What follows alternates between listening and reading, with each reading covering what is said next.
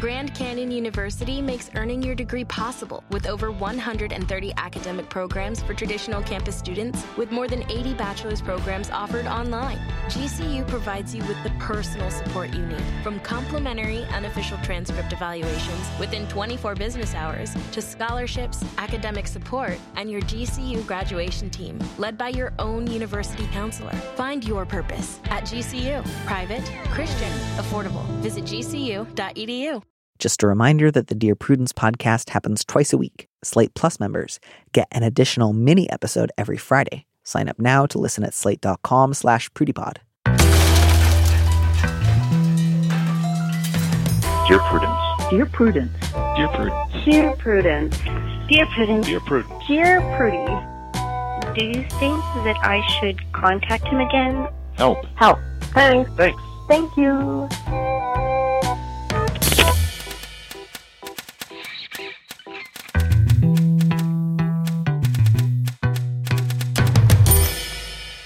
Hello and welcome back to the Dear Prudence Show once again. And as always, I am your host, Dear Prudence, also known as Daniel M. Lavery.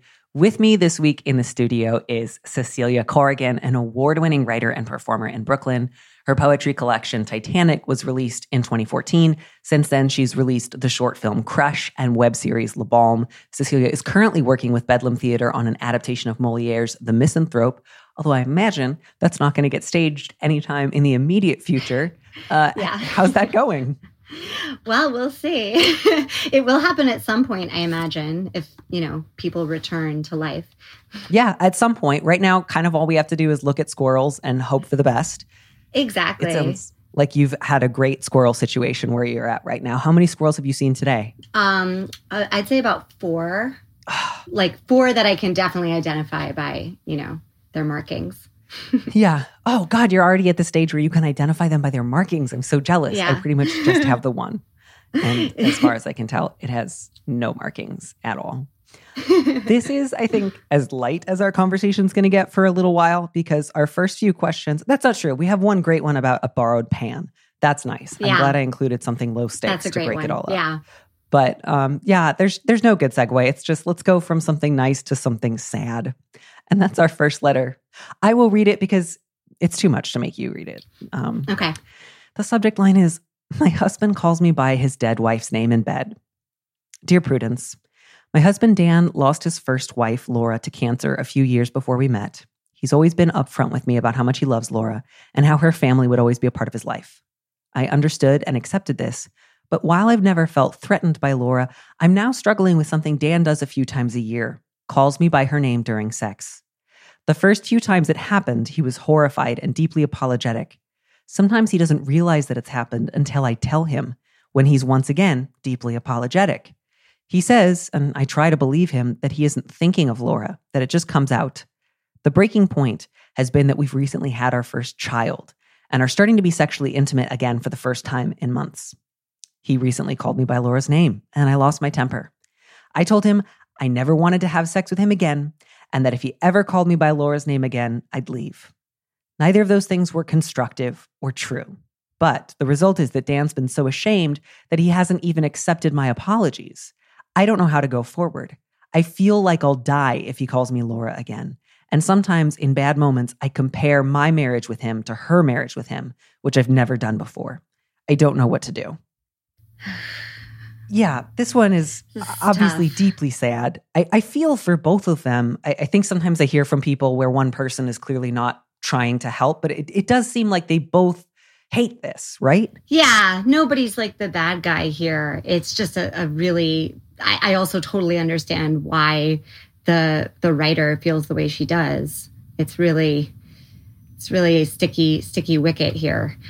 Absolutely. Absolutely. So, this does to me feel like one of those situations that marriage counseling was really designed for, especially given that, like, you guys just had your first kid. I imagine you're already pretty sleep deprived and, and overwhelmed. So, things feel really high pressure. and super vulnerable too. I mean, I've never gone through that, but from what I understand, it's it's like a really difficult thing to sort of transition back into the romantic aspects of your partnership after having a kid.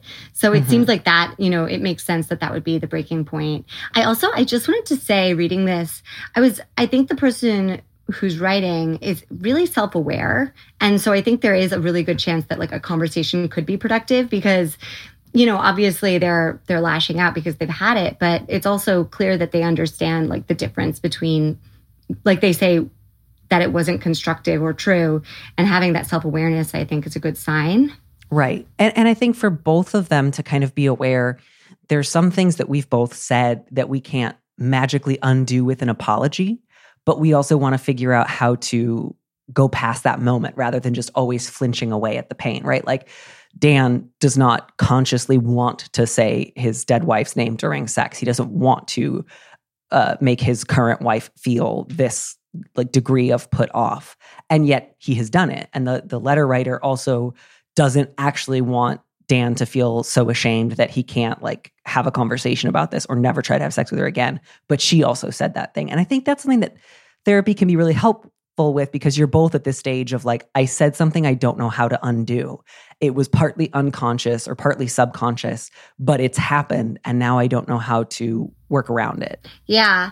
And the other thing is like, you know, assuming that it is really unconscious and totally involuntary that is actually one of the things therapy is really designed for is mm. you hmm. know like sometimes i think people do compulsive behaviors because they haven't really moved them from the unconscious part of their brain into the conscious part and by talking about it you know whatever like whatever feelings are around this for him that are making him act in this compulsive way i think that might actually allow him to maybe stop the behavior or at least be more mindful of like triggers um but it's it's also just like, oof, that's yeah. that's rough. Yeah, and it's hard because I think the like previous strategy that the letter writer had adopted was because it's unconscious, I'm not allowed to not not exactly like I'm not allowed to, but like I can't really be mad or I can't really take it seriously. And so the reason there was that like blowout moment was because she could no longer continue doing that. And I think it's okay to say it can both be true that he's not saying this maliciously to hurt me, and it's also true that it hurts. Both of those things are real at the same time. So, yeah, all of that makes a lot of sense. In addition to the therapy, which I think would prove really helpful, it, uh, like there's also, I think, logistical things you could do. Like you can gag someone during sex. That might not necessarily be your favorite dynamic. Um, it doesn't have to turn into a whole, like, now we do a sexy gagging thing, but like, maybe talk about that as a possibility um, or if not like a physical restraint a, a sort of agreement of like uh, we're going to test out a, a, a, type of sex where like there's only very particular forms of speech that are permitted or maybe a type of sex where we talk our way through it like we're going to consciously go into really specific dirty talk that's not necessarily our go-to but that like sets the rules of a conversation we're going to have while we fuck yeah, I think that's like I, I don't know what this per, what their sex life is like because uh, they don't give any context. But if mm-hmm. that's sort of part of their practice, there's definitely a way of working with like kink and boundaries and so on that could allow you to you know work around this, especially if you are able to talk about it and figure out that it really is like frustrating and upsetting and understandably really painful, but not fundamentally a comment on you know the emotions or like the intimacy at the core of your relationship. Mm-hmm. um yeah get a gag.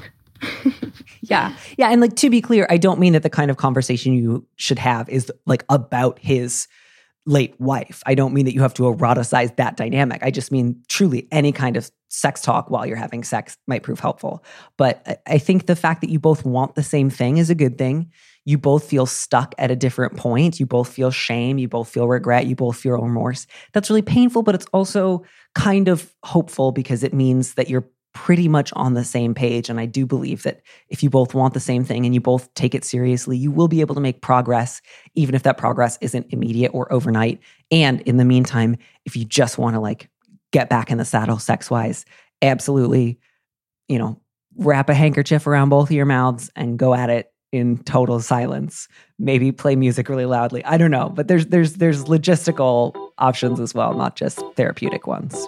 Yeah. Good luck. I'm yeah. sorry good luck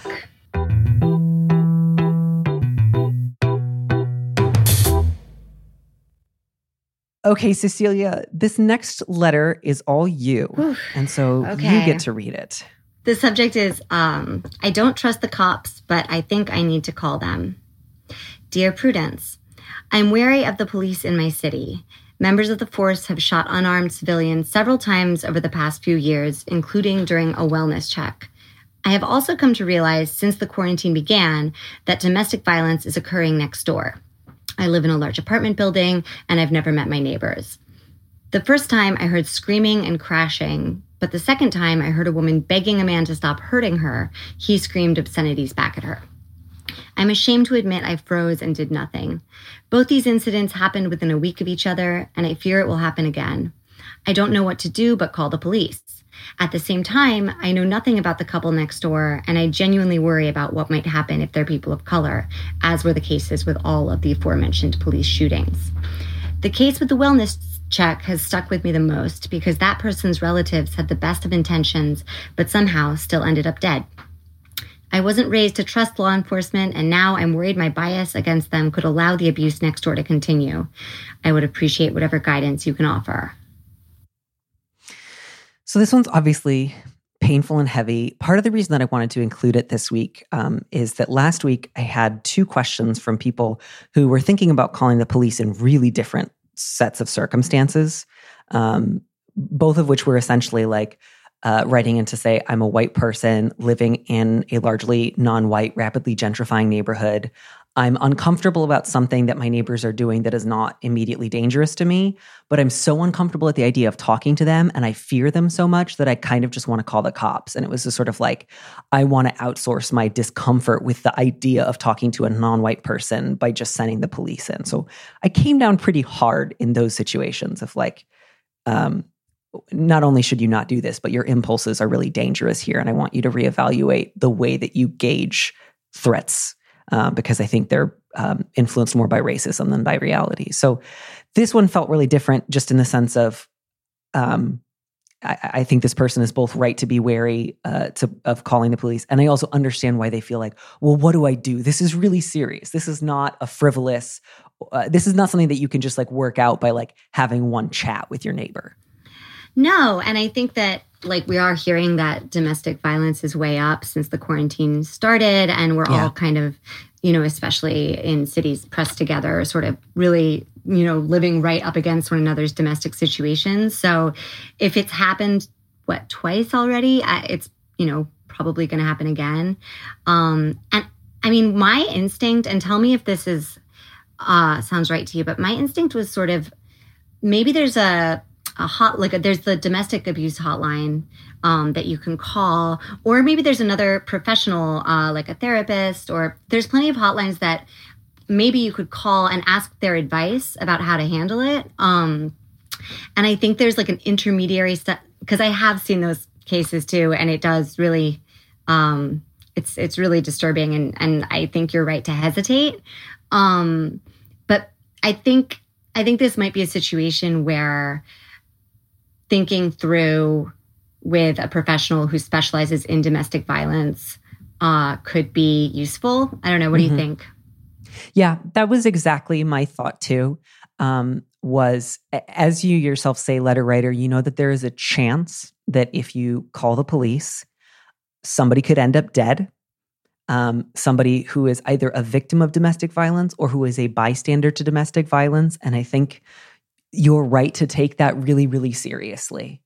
I, I, I, I don't want to, in this situation, shut the door completely on the possibility of calling the police. Although, again, uh, I, I think that that's not a step you should take first, second, or even third. So I mostly just want to say I don't feel as confident here saying absolutely not. Don't ever consider calling them in the way that I have in previous letters. So I'm right there with you. I would say first, there's the National Domestic Violence Hotline, which is 1 800 799 7233. Uh, there's also the National Sexual Assault Hotline, which is 1 800 656 HOPE. There's websites like womenslaw.org where there's like drop down menus to select a state and find a list of programs that offer help or referral to victims of abuse throughout the state. Um, and so that I would say is absolutely that's the first thing I would recommend this person do. Find out local resources, go through the national hotline if you have to, or look up ones that exist immediately nearby. Um, and then find a way to introduce yourself. I understand if you don't feel comfortable, you know, you don't say whether or not you live alone, I think. Uh, and I don't know if you're a woman as well. You might not feel safe or comfortable introducing yourself to this guy, which, uh, you know, I think is a real and a legitimate concern. But uh, if you ever see her out and about by herself and you would like to introduce yourself, I think that would be potentially helpful. And again, I realize like you don't want to like rush up to her in the hallway and say like, "Hi, I'm your neighbor. I called the National Domestic uh, uh, Assault Hotline for you." Like I, I realize these are all difficult and imperfect solutions too. But if there's any way that you can establish any kind of um, even just like nodding acquaintance relationship with her and bring up the fact that if she ever needs help getting to a safe place that you would be available to help her I think that would be a really, really good first step. Um, yeah, I think if the yeah. opportunity comes up to do that, uh, I think one of the things that can happen is is uh, I mean, this is such a tricky situation, and and I mean, like obviously it's a horribly upsetting situation, but this is a conversation that I think you know culturally we're only just starting to have in a serious way uh, and that's something that was really just not talked about. So I think there's still, uh, you know, which is like what to do in circumstances where there is physical abuse and domestic violence. Um, all that stuff that is now kind of part of our conversation about responsibility to one another as human beings. Um, so it's great that you're like thinking seriously about it instead of you know making a, a really quick decision one way or the other and i think that one of the things that I do know can happen is people feel very alone and very ashamed when they're in these kind of circumstances. So even just if you get the opportunity to be neighborly and um you know if you if you do decide to sort of just like wait and see and then have an action plan about exactly what you're going to do if it happens again um just kind of extending a sense of um you know if you meet this woman in the hall that she's not alone and um, you know you're all quarantining etc so if she needs anything you're just a wall away. I think she will hopefully get the picture. Yeah. I, I wish i had a better clearer kind of step by step plan to offer but i think reaching out first yourself to local women's shelters and the National Domestic Abuse Hotline to explain the situation, ask for advice, ask for resources. That will help you start to think through what your options are. Um, and then I think if at any point you you want or need to put calling the police on your plan, I think to ask yourself the questions what would I feel? What would it be like if I called the police and they ended up killing somebody? Because that is a real, po- that's not a bias. That's true. That happens. The police do that.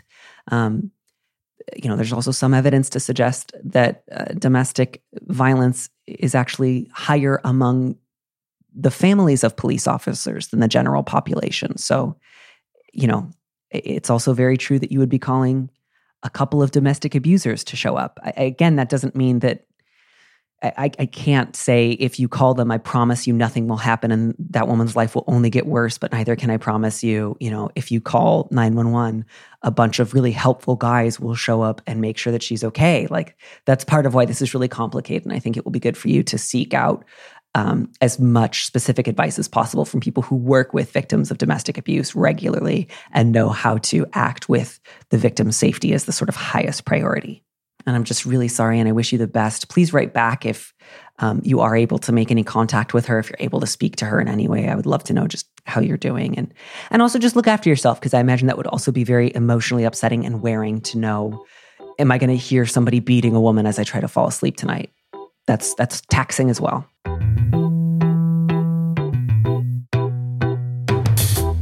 Hi, everyone. Daniel M. Lavery here, also known to many of you as Dear Prudence. And I'm asking you to consider becoming a Slate Plus member this month if you're able to. Slate has been affected, like many other companies, by the recent economic downturn and really could use the additional support of listeners. That support that comes through Slate Plus memberships helps us to keep the show going. And you'll get access to additional extra bonus weekly questions and answers, plus regular behind the scenes chats with Nicole Cliff of Care and Feeding. You can sign up at slate.com slash prudypod. Thanks for listening.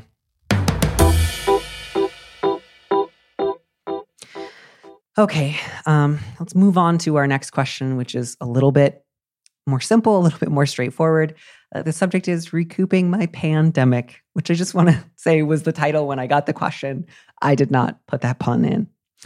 Dear Prudence, in early March, I loaned a pan to my friend who lives in the next town over. It was once my late mother's, and it means a lot to me. For obvious reasons, I haven't seen this friend in person since the pan drop off. Is it tactless to arrange for a socially distant drop off to return it? I really want this pan back. My friend doesn't really take great care of things. Lots of things get mysteriously broken, lost, etc. And I don't feel confident that I can wait until June and just hope I'll actually get the pan back. On the other hand, my friend lives with her elderly mother, and I'd feel terrible if my pan pickup seriously affected the mother's health. Please help. Hmm. I'm struggling to imagine a way in which uh, telling your friend, please leave the pan uh, you know, outside your front door 20 feet away and I'll drive by and come grab it. I, I don't think that that would endanger your friend's mother's health. Oh, yeah. That's that's really smart, Danny. I didn't even think of that. yeah, if you have access to a car, which I mean if you know, if you have then that would be a really really easy and you say pickup, so yeah, you do. Um there should be no problem with that. Yeah. Or or even if you don't have a car, to say like to like schedule something and say like I'll call you when I'm 5 minutes away and then you can run outside and set it down 20 feet in front of your house and then I'll call you to confirm when I've picked it up you can wave at me through your front window there's no contact there so there's no way it would endanger the mother's health yeah i don't think there should be any problem unless there's something about the friend that we're not picking up on that they you expect them to react uh strangely to this but i think that it, there shouldn't be an issue with this pan yeah. Uh, handoff. Should be pretty simple. My only advice, I guess, would be like, uh, just rather than say like i need it today because it may be that your friend is very busy or very like stressed out caring for their mother uh, so I, I, think I would just say like, hey, I feel a little goofy asking about this because I know we all have 20 more important things to deal with right now, but I'd really like that pan back. It belonged to my mother. It's actually really important to me. Is there a time this weekend that's good for us to schedule a distant drop off? And then you can list like these three times are good for me. Do anything work for you? So that that way you're not making them think of a time, um, but you're giving them a couple of options. Yeah, and maybe don't notice that they're uh, they tend to lose or damage items when you're setting this up. And I think you should be fine. you don't have to bring that up right now. That doesn't need to be the reason. You, even if your friend was great about taking care of other people's objects, if if someone's had a pan of yours for a month and a half, it's absolutely fine to say I'd like that pan back. Yeah, everybody's cooking at home more, you included. Yeah. You need your wares. I, I think we solved this one. I think we've, mm-hmm. we've given all the advice we need. That was to. an easy one. yeah. Yeah. I, I, I hope you appreciated it because we're going back into thornier territory. And it's your turn to read, I think. all right. Um, this one, the subject is a friendship ending mistake with a question mark. Dear Prudence, two days ago, I was feeling extremely short of breath and had a fever. In a panic, I went to the hospital to get tested for coronavirus. I waited for several hours and didn't get tested because I didn't meet the hospital's testing criteria. On the way home, I stopped at the grocery store to stock up on flu supplies. I wore a mask, gloves, etc., and was very careful with social distancing. However, upon returning home, I felt a crushing guilt over potentially exposing the shoppers and employees to coronavirus. I asked my lifelong best friend whether I'd made a big mistake. She responded kindly but firmly what I did was irresponsible and that I shouldn't go out in public for at least 14 days. I snapped back at her that I had to do the grocery store run because I live alone and am low income. I couldn't buy flu supplies two weeks ago because I live paycheck to paycheck. She is wealthier and doesn't uh, generally doesn't understand my economic struggles. She lashed out at me for making about money instead of public health. We haven't spoken since. Prudy, who's at fault here? I already felt horribly guilty and didn't need her coming down on me like that. should I just have not told anyone what I've done? What's the best way to repair this? Hmm. Yeah, this, is, yeah. this is a lot.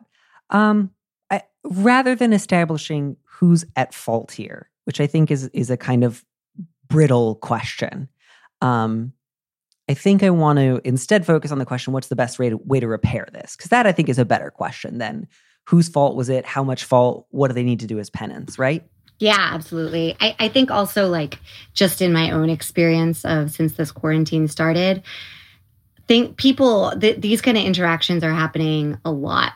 I've been Yeah. noticing from myself and from other people I talk to, like um, emotions are running high, and we've just we've never nobody really is at fault here because it's like we've just never dealt with this situation before, and nobody is completely clear on what the what the right course and boundaries are, and everybody is just scared and frustrated. Right. Right. And so I think it's important and necessary to balance um, what are things that we can do in order to protect and safeguard public health. And then also what are we what can we do to make sure we don't try to become cops or or try to work out our own anxiety by saying that's the bad person they made everything bad i'm the good person if everyone behaved like me we'd all be safe Um, hmm Totally. so I, I will say, I, I think in terms of like where I think you might have gone wrong is you, uh, in terms of uh, setting up a kind of emotional situation you you didn't actually want. You said I didn't need her coming down on me like that. That said, you did ask your friend, "Did I make a mistake?" yeah. And your Yeah. responses, your friend's response, you say was kind. So if you don't want someone to tell you kindly they think you did something wrong, don't ask them to tell you. You really, I, I don't think, I, I think it's understandable that you feel frustrated that she doesn't take your financial circumstances into account very often. That makes sense to me. But to say, hey, do you think I made a mistake? And hear, yes, I love you, but I think you behaved wrongly, and then get really upset, you know, I don't need this right now you you literally asked for it. Yeah, I mean that's that's true in times of pandemic and not. Uh, and I've definitely been on both sides of that. Where when you feel bad about something and ask your friend for reassurance and don't get the unconditional love that you're looking for, it can definitely lead to this kind of tension. But probably, and maybe part of you knew that she would. I don't know. Sometimes I think we go to people who we know will, when we're feeling guilty, who we know will like respond the way that we need someone to respond. Um, Yeah. And I, I actually don't even think that I wouldn't, as you say, come down hard on you about this. Um, I think that it's we are we are like not getting clear guidance even from our government about what's appropriate. It's all kind of word of mouth. I mean, there are definitely sources of information out there, but I understand um, the choices you made. I think it's just. Um, I think this is a situation where what you can take responsibility for, like like Danny, you're saying, is um, you know, I shouldn't have put you in the position of justifying my actions um, when I had questions about them myself. And maybe you need to take a beat to sort of get yourself together. And hopefully, I, I do really hope that you don't get sick or sicker. Um, and then have that conversation with her. But if she's your lifelong best friend, I- I think you'll be okay if you focus sort of on the conversation and what moves you both made versus like who's right and who's wrong. Right. Right. Yeah, I, I think to be uh, reasonably gentle with yourself, um, but not so gentle that you're unable to acknowledge I could have behaved differently is important. Like you can be gentle with yourself, but you don't have to be like a constant marshmallow to yourself. Um, striking a balance there, I think, is important. So, you know, in terms of repairing things with your friend, there's probably a bigger conversation to be had about finances and um, understanding. If you don't feel prepared to have that conversation right now, you can kick that can down the road a little bit. You two have been lifelong best friends. You can have that conversation maybe when tensions aren't running quite so high. But I, I do think the most important thing to do right now is to just say, I realize I put you in a kind of impossible situation. Your response was kind. I, I really was just looking for reassurance in that moment. So it wasn't fair of me to ask you a question and then get mad at you for answering it. I think that's kind of all you have to do right now. If you want to have a bigger conversation about money at another time, you can maybe put a little like donkey's tail at the end of this conversation of like, I do realize some other issues came up for me around like money and living paycheck to paycheck. I also think I'm maybe not like emotionally equipped to have that conversation right now, but I'd love to talk about that with you maybe in a couple of days or a couple of weeks if you're available to hear it. I think I think that totally makes sense. Like get the conversation back on. I would say get it on sort of friendly ground again. Deal with this if, if you guys aren't speaking and this has sort of left this big bruise. Um, you know, you can you can definitely, I think, address that by taking responsibility for asking her. And then as time rolls on, this could be, I don't know. I think there's conflicting, I have conflicting impulses about having that conversation because part of me wants to say, don't have any um, long-standing loaded conversations about issues that are in a close relationship right now because it's just like a pressure cooker and yeah. everybody's sort of together. But on the other hand, uh, people, I part of me also feels like people do have more time um, to talk now, and you know we're we're sort of focusing on you know if, if you guys get into that and if that's you know if you naturally flow into that conversation um but make sure you know make sure you know how you do feel about it first. It sounds like you're pretty clear but I, I think the financial thing sounds like it's a source of tension. And knowing exactly what it is that you want to say to her before you get into that is going to make it easier for you to express what you mean to say and not something that you don't mean in the moment. Right. And I know we're we're getting a little uh, running low on time for this particular question, so I'll just kind of end with this one thought, which is, um, again, I don't say this because I want you to just beat yourself up, but I, I, wonder if one opportunity that you might have pursued in that moment, um, instead of going to the store kind of in a panic and then feeling terrible about it is I wonder if you could have paused and reached out to some of your friends who were not experiencing possible symptoms and said, Here's my situation. I just went to the doctor. I couldn't get a test. I, am not sure whether I'm ill with coronavirus, whether I'm ill with something else, whether I, am feverish and having a panic attack on top of it. Um, I really need some flu supplies, but I'm concerned about going in a public space right now. Is anyone around today? Could anyone go pick me up the following medications? And that's not necessarily a perfect solution. I realize too, when you're in a panic, it can be really, really hard to think clearly. So I, I want to acknowledge that too. But that might have been one different way you could have um, acknowledged that particular uncertainty. And maybe in the future, if you do want to try to stay at home for 14 days, to whatever extent you may be able, that may not be possible depending on what your work is or depending on what your situation is. But if you do want to try that, now might be a good chance to lean on your friends and say, Is anyone available to do this? I, have recently been symptomatic and I'm concerned about transmission. Maybe give people the opportunity to be there for you. And I hope that that helps. My last word is just, you know, this was a difficult situation. This is not going to be something where you will ever be able to establish with perfect like clarity whether or not you gave someone something or didn't. So I don't think it will be too productive to focus on a situation where you you kind of did the best you could in a bad moment. To whatever extent you are able to eventually let this particular fear go i think that would be good. It's already over. Yeah. Yeah. Make up with your friend. Stay inside for a while. Yeah. Be well yeah good luck uh, we've got you know i think kind of the theme of these two letters right now is like escalation and and I want to try to help people find opportunities for de-escalation. So the subject of this letter is not your dog. Dear Prudence, my sister begged our parents for a therapy dog since she was quote unquote sad.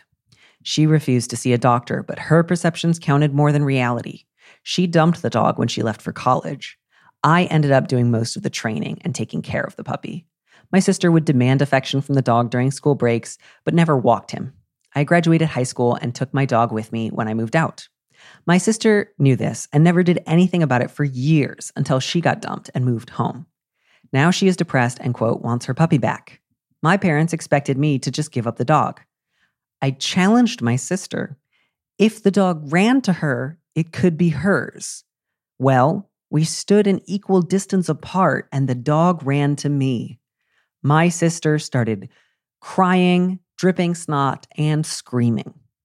My father accused me of setting my sister off, and I just told him this was crazy and that my sister was crazy and needed professional help. I took my dog home.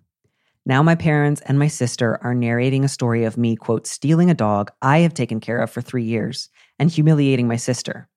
They don't like that I refuse to roll over. Sis is, quote, sick in their own words. So why isn't she seeing a doctor? My entire life has been one big apology for my sister's inability to deal. I'm tired of it. Am I in the wrong? Whew. In some ways, no. In many ways, very much so. That's my take. I don't know if you're on the same page there. I just think you're really angry at your sister. Like, Hugely. Just really, there's a ton of resentment.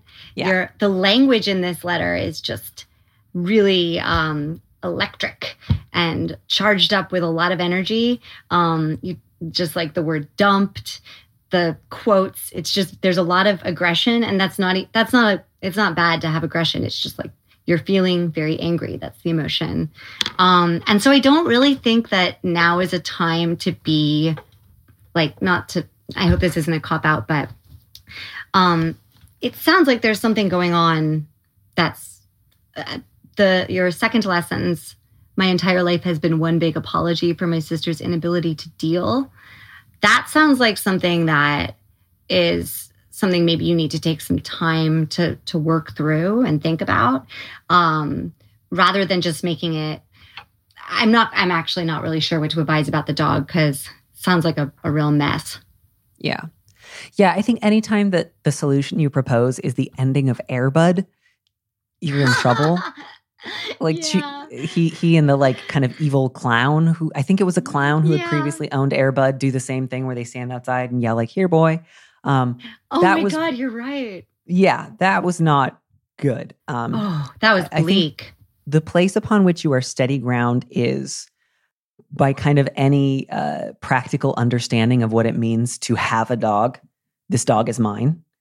Um, and the other is my parents, particularly, have, especially when I was underage and living at home, possibly forced me to um, accommodate my sister's demands uh, under the rubric of her sensitivity or her sadness.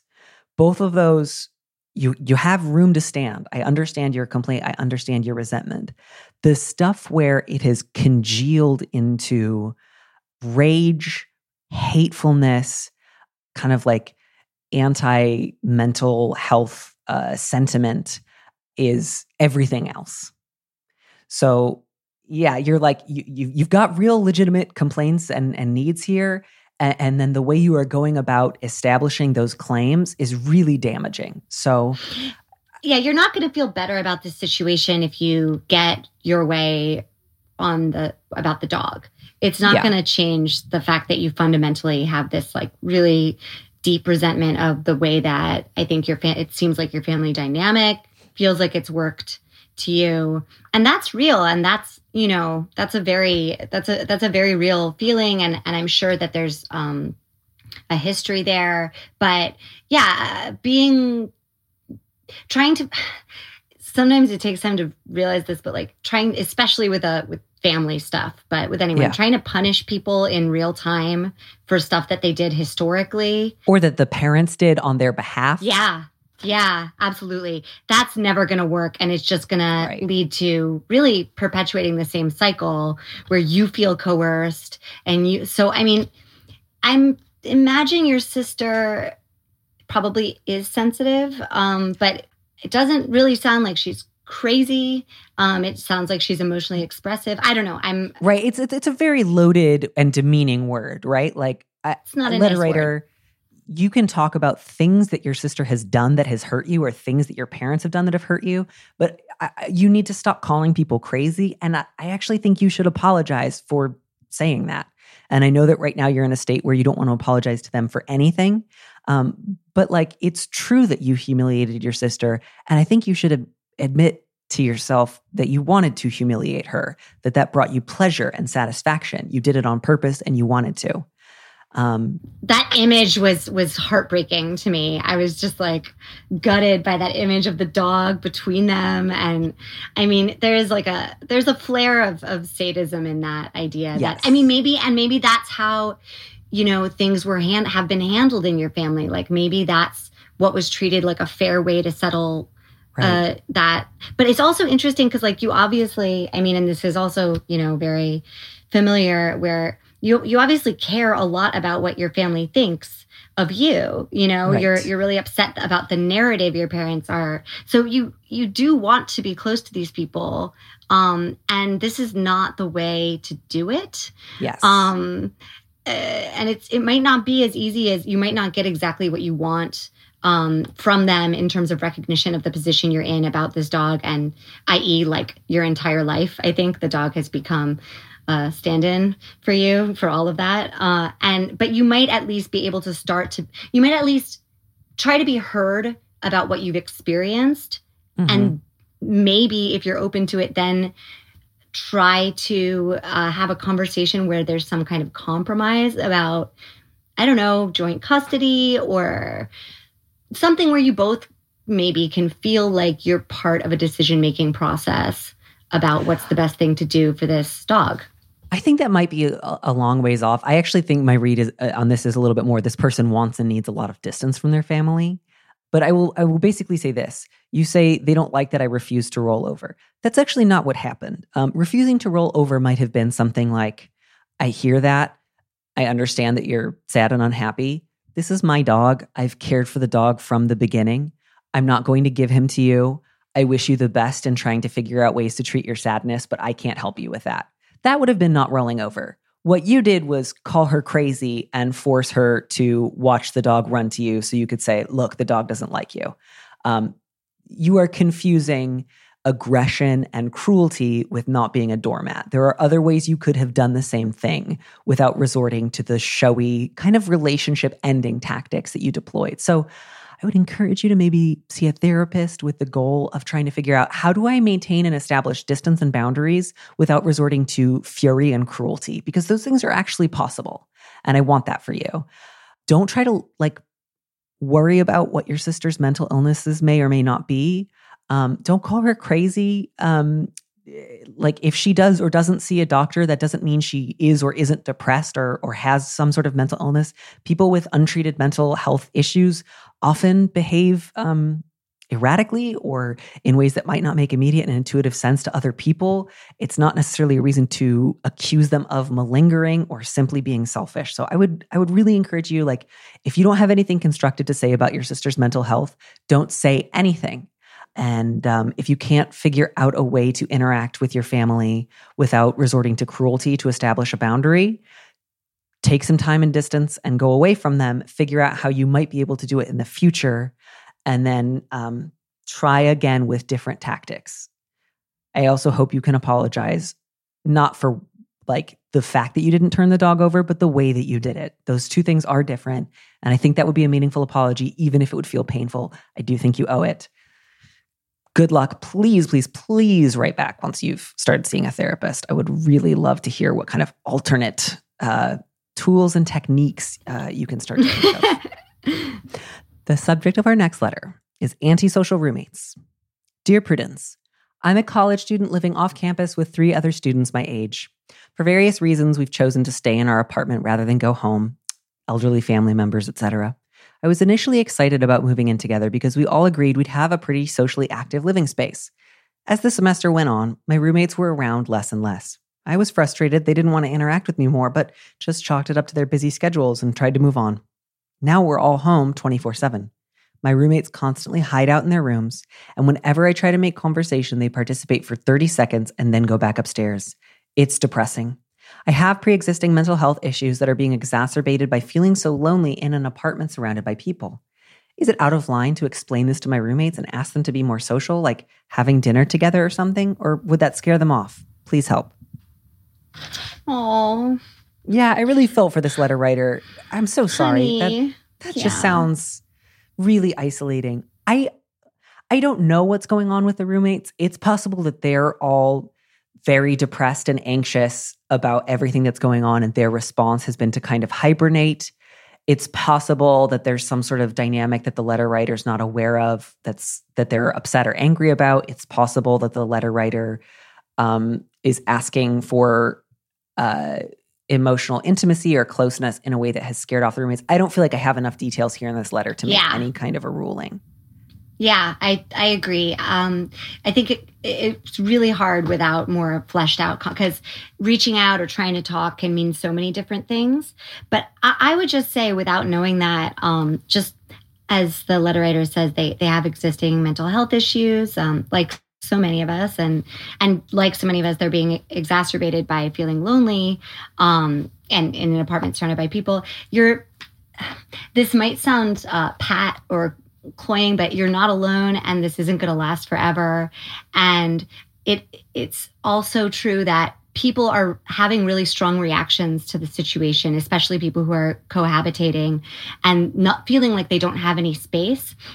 So I, I would just say for your own peace of mind, maybe things will change with the room. Maybe Danny has some ideas about how to address things directly with them. But I think if you can give yourself a little break on trying to answer the question that you seem to be having about there's like a note of sort of like what's wrong with me or how do i fix this uh, social dynamic i'm experiencing just maybe give it a little time and un- and try to be a little generous with them about that they're trying to protect their needs hopefully and that it's not necessarily directed at you in any way um, it doesn't sound like they're ganging up and hanging out without you. It sounds like they're retreating and trying to set boundaries for themselves around having privacy. Right. Yeah. So, to that end, I would say it's totally appropriate to ask your roommates if they would like to have dinner together occasionally or to say something like, I'd love to see more of you if there's a night this week that you want to watch a movie together or make dinner together, I would love that. Yes, that's totally appropriate. Where I think you would get into shakier territory is if you were to say, I have pre existing mental health issues that are being made worse by my loneliness. On that grounds, you need to have dinner with me. I think that's the part where I would say, don't do that. Um, that doesn't mean you can't name to them that you feel lonely or that it makes dealing with your mental illnesses more difficult. Um, but if if you frame it in such a way that's like you would be partly responsible for my decreasing mental health if you didn't have dinner with me, that would become, I think, manipulative, even if you didn't consciously want it to be manipulative. So those things I, w- I would address differently. Like if your mental health's not doing great, which makes a lot of sense, um, I would reach out to other friends and family members you don't live with, let them know how you're doing, ask how they're doing. If there's more ways you can ask them to stay in touch with you or do sort of check-ins, do that. If you can have remote conversations with your therapist and or doctor and or psychiatrist or get one of those if you don't have any right now. All of that would also be good if it's possible for you to take walks safely right now, to try to schedule them um, whenever you can. Anything that you know helps you with your mental health, do that, pursue it. Absolutely. Just don't frame that as the justification for have dinner with me. Yeah, that's that's so so true. And there's no it's like at the end of the day if they're not doing anything that is really harmful or crossing your boundaries, then it's it's really important to remember, I think, for all of us, uh, but in this situation especially, that it isn't anyone else's, unfortunately, responsibility to socialize with us or give us a certain kind of emotional support. Um, but that doesn't mean I, I love the movie and TV idea. That's how I do a lot of my socializing is making people watch movies with me. Um, so I would recommend if you guys can get into that, uh, like I don't know, weekly movie night thing. That could yeah. be good. And if you could get a therapist, if you don't have one already, there's, I've never used them, but there's a lot of those virtual therapist um, services that are out there now. And I think that could really help you for just sort of getting guidance and advice about how to navigate the day to day and like, you know, building your own routine um, in a way that's like in this environment that's both intensely social and super isolating. Right. Um, yeah. Yeah, and I also just like I, I, worry that I was coming across too harsh. Like I, to be clear, I'm not getting a note in your letter that suggests to me that you're like looking to manipulate or cajole people. Like all of your feelings and desires make so much sense to me. You're not doing anything wrong. I too, if I were in a situation where I thought I was moving in with people who were planning on hanging out with me a lot and then actually spent all their times in their room, I would feel really lonely and really bad too. So that makes a ton of sense. And I'm sorry. That's a genuine disappointment. I hope if you tell them you miss them and ask for more regular, like housemate nights, that you're able to get that.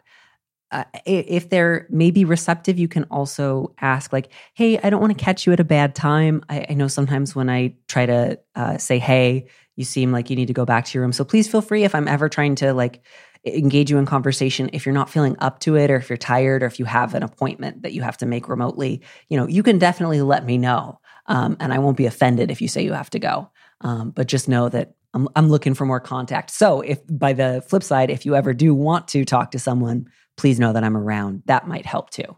I think that makes total sense. And it's totally normal and understandable to want to have like I'm quarantining with a with a group of people right now and it is I think it's just reminds me how important it is to have those kind of light general social interactions. So there's definitely no shame in framing it that way. It's just like that's a normal thing to want and a normal thing to be interested in and if they can do that, that's great and if not, then you've given them the option. Oh, Cecilia, thank you so much for being such a fabulous guest on the show today. One of the other things we have in common just walked into the room. Um, I'll tell her you say hi. hi, Grace. um, thank you. Please let me know every squirrel that you see for the rest oh, of the quarantine orders and take care of yourself. thank you so much for having me. This was so lovely. Thanks for listening to Dear Prudence. Our producer is Phil Surkis. Our theme music was composed by Robin Hilton. Don't miss an episode of the show.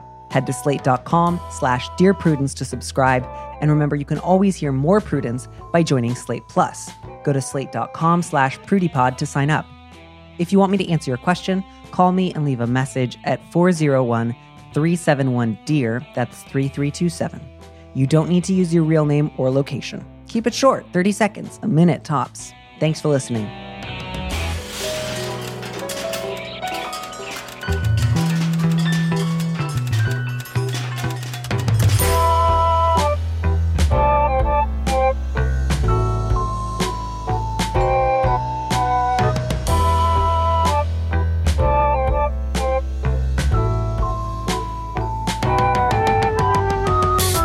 And here's a preview of our Slate Plus episode coming this Friday.